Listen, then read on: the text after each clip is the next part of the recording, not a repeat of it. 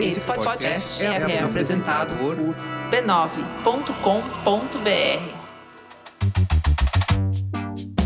Olá, eu sou o Bruno Natal. Hoje é dia 17 de novembro e no resumido número 139, Discórdia no Discord, Resistência Cripto, Shopping de redes sociais, Gilberto Gil na academia e muito mais. Vamos nessa, resumido. Resumido.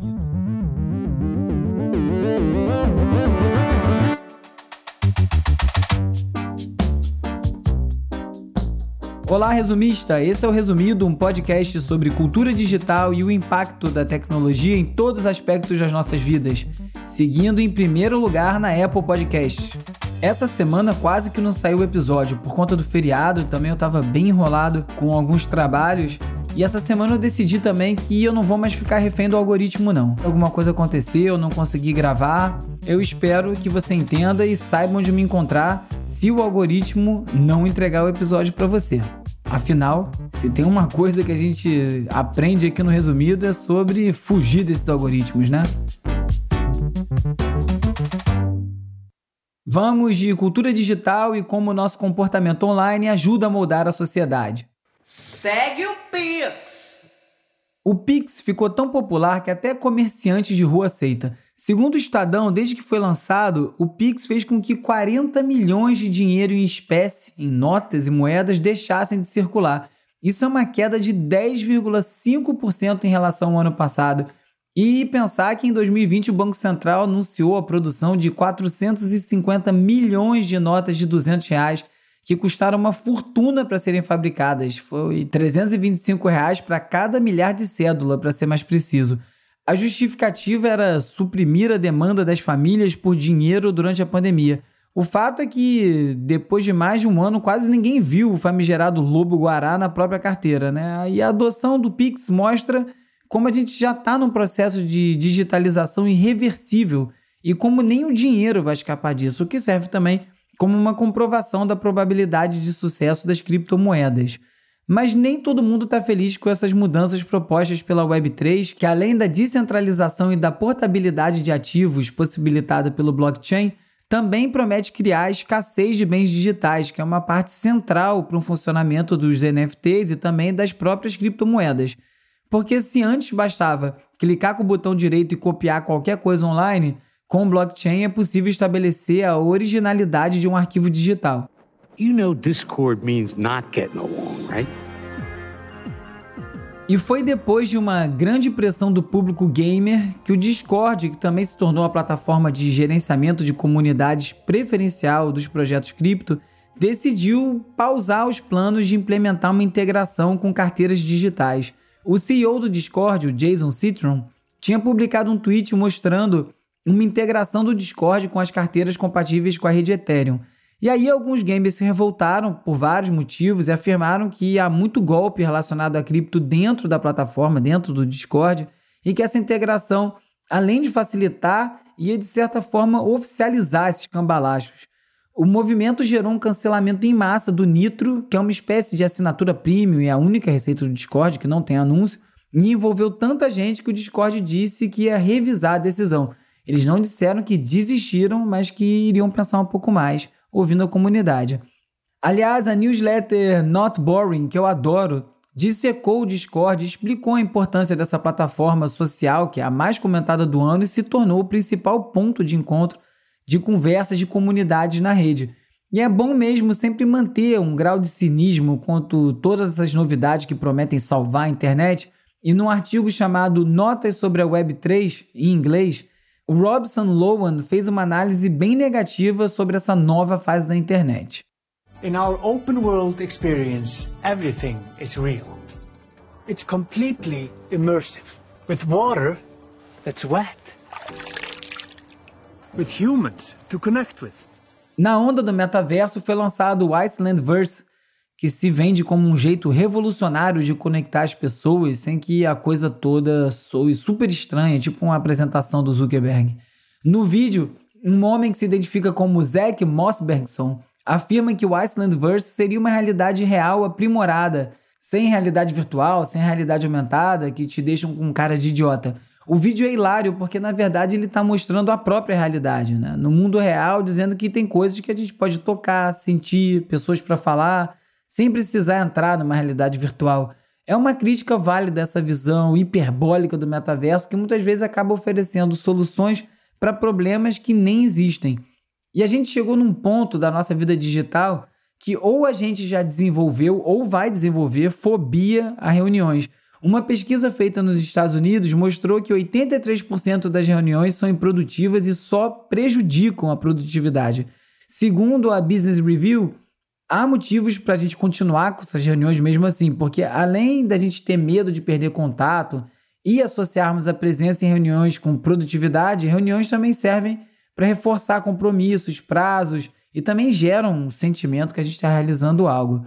Nem que seja realizar besteiras.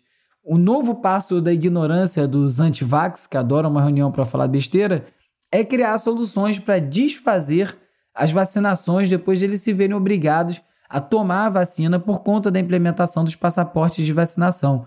No TikTok, um vídeo viralizou mostrando como você pode montar um banho usando ingredientes que seriam capazes de desintoxicar a pessoa da vacina. Obviamente é tudo pura desinformação, alucinação e é muito perigoso, porque as recomendações incluem até agentes de limpeza, e isso aí não é de hoje. Há um tempo atrás viralizou notícias de mães usando água sanitária para curar o autismo dos filhos.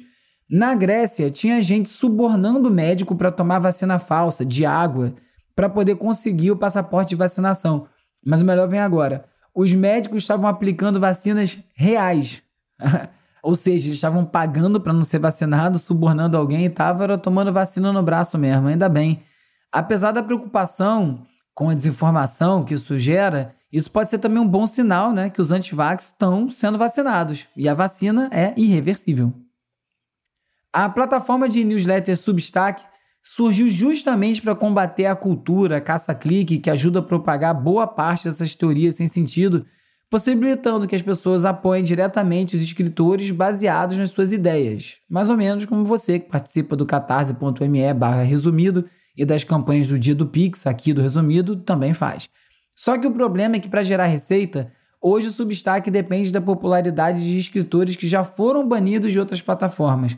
Um exemplo é o Alex Berenson, que foi banido do Twitter devido ao discurso anti-vacina e agora está faturando 720 mil dólares em assinaturas no Substack. Para o Chris Best, que é o CEO do Substack, o Alex Berrison vai continuar na plataforma porque, abre aspas, fazer uma versão da Substack onde tomamos uma posição sobre o que é certo ou errado, ou qual é a política de saúde pública certa, ou o que é aceitável ou não para a opinião pública, não é a melhor versão da plataforma que podemos fazer. Fecha aspas. Complicado isso aí, hein? Our first guest tonight is an 11 time Grammy winning musician and one of the biggest stars in the world. The one, the only Taylor Swift, everybody. Mudando completamente de assunto, a Taylor Swift começou a regravar as músicas antigas dela e refazer e relançar os primeiros discos. Uma decisão que surgiu em 2018, quando ela perdeu o direito sobre todas as gravações originais depois que a gravadora que lançou essas músicas foi comprada pelo empresário Scooter Brown, com quem ela já era brigada e ele passou a ter o poder de dar permissão sobre quem pode ou não utilizar essas gravações. Agora que a Taylor é parte da Republic Records, ela negociou os direitos principais das músicas que ela criaria dali para frente e assim ela mantém controle sobre sua obra. E aí, como parte desse esforço para controlar todo o seu catálogo, a Taylor Swift já relançou dois álbuns que ela regravou, o Folklore e o Evermore, e agora está regravando músicas como You Belong With Me. Eu não sei como estão soando essas regravações, porque a Taylor fez as gravações originais com 16 anos e hoje ela tem 31. Certamente o timbre de voz dela mudou junto com o tempo, mas esse movimento seria completamente impossível na época da distribuição física de um disco.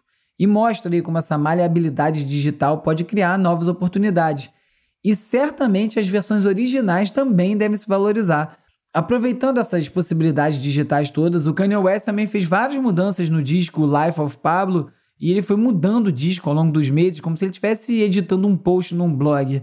Daqui para frente, dificilmente um disco vai ser algo definitivo, né? Com tudo de bom e de ruim que isso aí pode oferecer. Numa notícia muito boa em tempos de trabalho numa realidade digital em que praticamente não existe, ou melhor, ninguém respeita os horários de trabalho, uma lei sobre home office em Portugal pode estabelecer novos parâmetros. Agora está proibido o seu chefe mandar mensagem para você fora do horário do expediente ou te monitorar enquanto você trabalha em casa. Na França, por exemplo, os e-mails corporativos já têm que ser desativados durante os finais de semana há algum tempo. E além de estabelecer horários de trabalho no ambiente digital, as empresas em Portugal também vão ter que pagar por despesas do trabalho remoto, como aumento da conta de luz, internet, por conta desse consumo gerado pelo trabalho. Essa lei, aliás, seria uma maravilha por aqui, né? Já que a conta de luz está ficando cada dia mais cara. E agora é hora de falar sobre como as Big Tech moldam o nosso comportamento.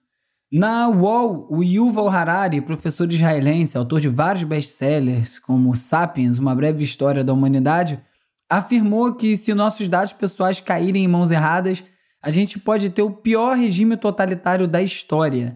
Ele também disse que o metaverso é um caminho natural da humanidade e que a gente está caminhando para um ponto onde a gente poderá, inclusive, mudar os nossos corpos, criar novas entidades e mesmo seres completamente inorgânicos, ou seja, imaginação é o limite para o nosso futuro.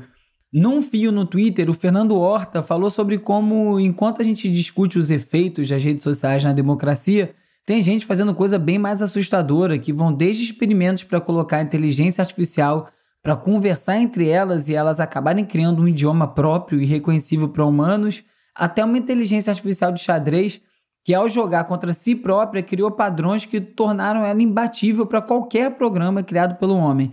Não é à toa que um estudo lançado agora em 2021 pede que a humanidade nunca crie qualquer coisa próxima a uma inteligência artificial livre, porque para os cientistas a humanidade não terá como controlar essa coisa e será exterminada. Olha que coisa boa. E na busca por regulamentar, ou pelo menos fiscalizar essas plataformas, cada vez mais o Facebook Oversight Board, que é um conselho interno de supervisão do Facebook, está se tornando algo insustentável. O Facebook diz que o conselho vem fazendo tantas recomendações que a empresa não está conseguindo acompanhar e por isso eles estão procurando formas melhores de se comunicar para evitar confrontos. Este ano, o Conselho emitiu 78 recomendações e o prazo que o Facebook tem para responder cada uma delas são 30 dias. Dessas 78, 12 foram implementadas e 17 estão sendo avaliadas. E o Facebook agora quer criar uma organização chamada Business for Social Responsibility, ou Negócios para Responsabilidade Social, para explorar formas melhores de interagir com esse conselho. É burocracia que fala, né? uma organização para se relacionar com outra organização para ajudar uma empresa a melhorar e assim, claro, nada nunca muda. Ou quando muda, normalmente é para manter as aparências. Um novo recurso do Instagram para ajudar que a gente não passe horas demais sentindo frustração vendo fotos irreais vai tornar possível você configurar avisos para depois de alguns minutos de uso contínuo você ser alertado que está charopando. Pescou? Um recurso que é bom dizer já existe nos sistemas operacionais Android e iOS para você estabelecer limites de tempo de uso de um aplicativo que tem mecanismo propositalmente viciante e que comprovadamente ser humano nenhum, uma vez fisgado, consegue resistir. Desse jeito, veja só, se você não consegue parar de usar, a culpa não é da empresa. Aham, uhum, Cláudia, senta lá. O YouTube começou a tomar passos mais firmes na direção de virar um shopping, o que aparentemente deve ser o destino de todas as redes sociais muito em breve. Ou alguém duvida que o Instagram já não se tornou um. Pior que a única coisa que eu gosto de ver no Instagram hoje em dia são os anúncios.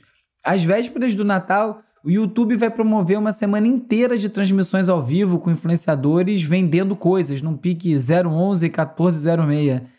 Jovens, você não pegou a referência, taque esse número no Google e descubra.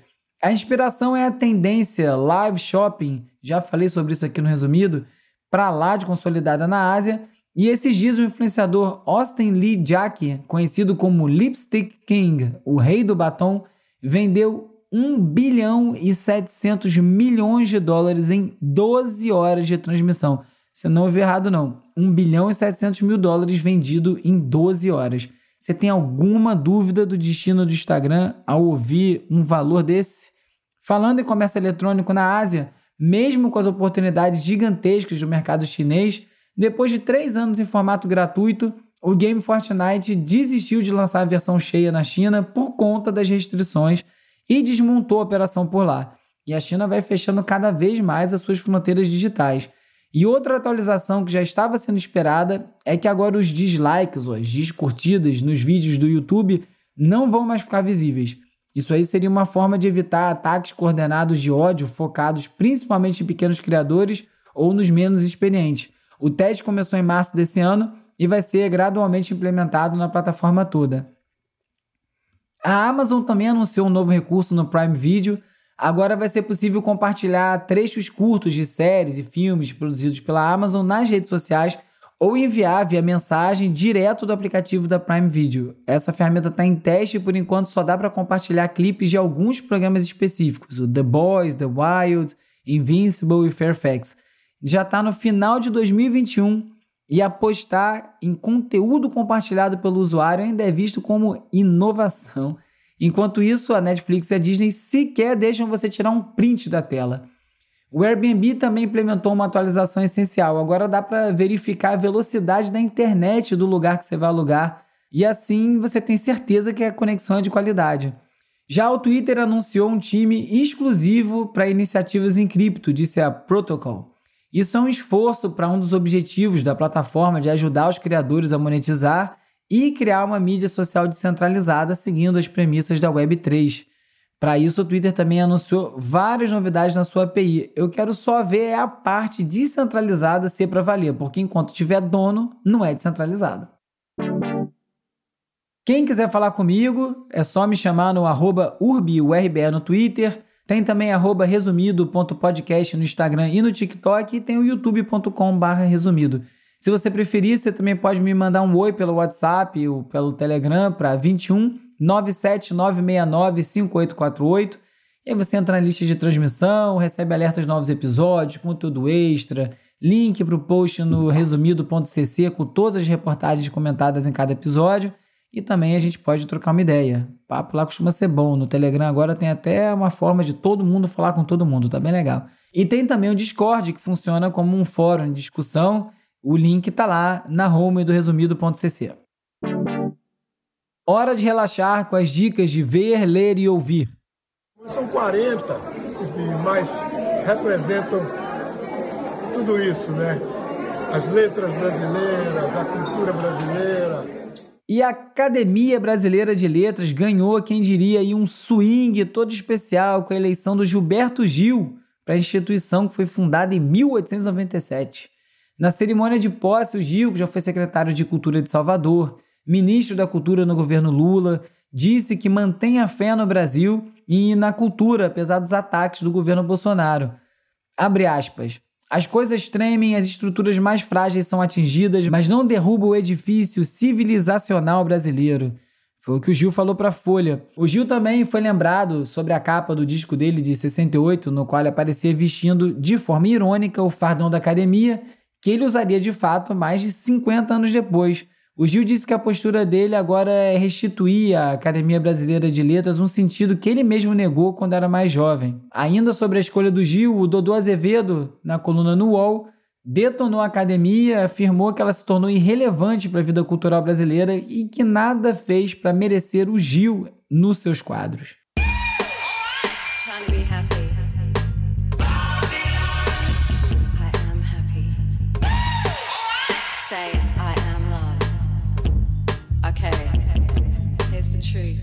Quem reapareceu também é M.I.A., a cantora e rapper britânica, filha de ativistas políticos do Sri Lanka, onde ela até morou durante a infância. Conhecida desde que ela lançou uma mixtape chamada Piracy Funds Terrorism em 2004, misturando dancehall, hip hop, baile funk. A M.I.A. sempre se mostrou bem combativa no trabalho dela, mas em 2016 ela anunciou que estava se aposentando da música depois do álbum AIM, Promessa feita, promessa descumprida, como é sempre o caso dessas bandas que acabam para depois voltar, já que ela lançou vários singles e o próximo é Babylon, uma música que deve estar no seu próximo disco, que vai se chamar Mata. Além disso, a MIA, que escorregou quando ela se declarou anti-vacina no Twitter, também está mergulhando fundo no mundo dos NFTs. Ela está relançando a mixtape Wikileaks de 2010 como NFT e cada uma das 10 faixas está sendo acompanhada por uma imagem psicodélica. Parte da renda vai ser revertida para o Courage Foundation, um fundo de arrecadação de recursos para a defesa legal de whistleblowers, que são aquelas pessoas que trazem denúncias de dentro de empresas, instituições, através de documentos e ajudam a clarear as coisas para a gente aqui fora.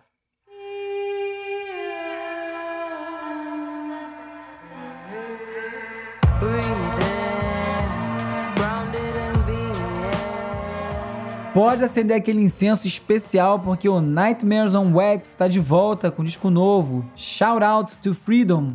O Nightmares on Wax é um projeto do músico e produtor britânico George Evelyn e o disco Smoker's Delight, que foi lançado em 95, é inacreditável que esse disco tenha tanto tempo já, considerado um clássico do trip hop, aquele som com as batidas lentas, a atmosfera enfumaçada, perfeito para ouvir num final de noite em casa. Shout Out to Freedom mantém essa onda, tem participações bem inspiradas do saxofonista Shabaka Hutchins, do MC de reggae Highly Supreme e da dupla de soul hip hop Oshun.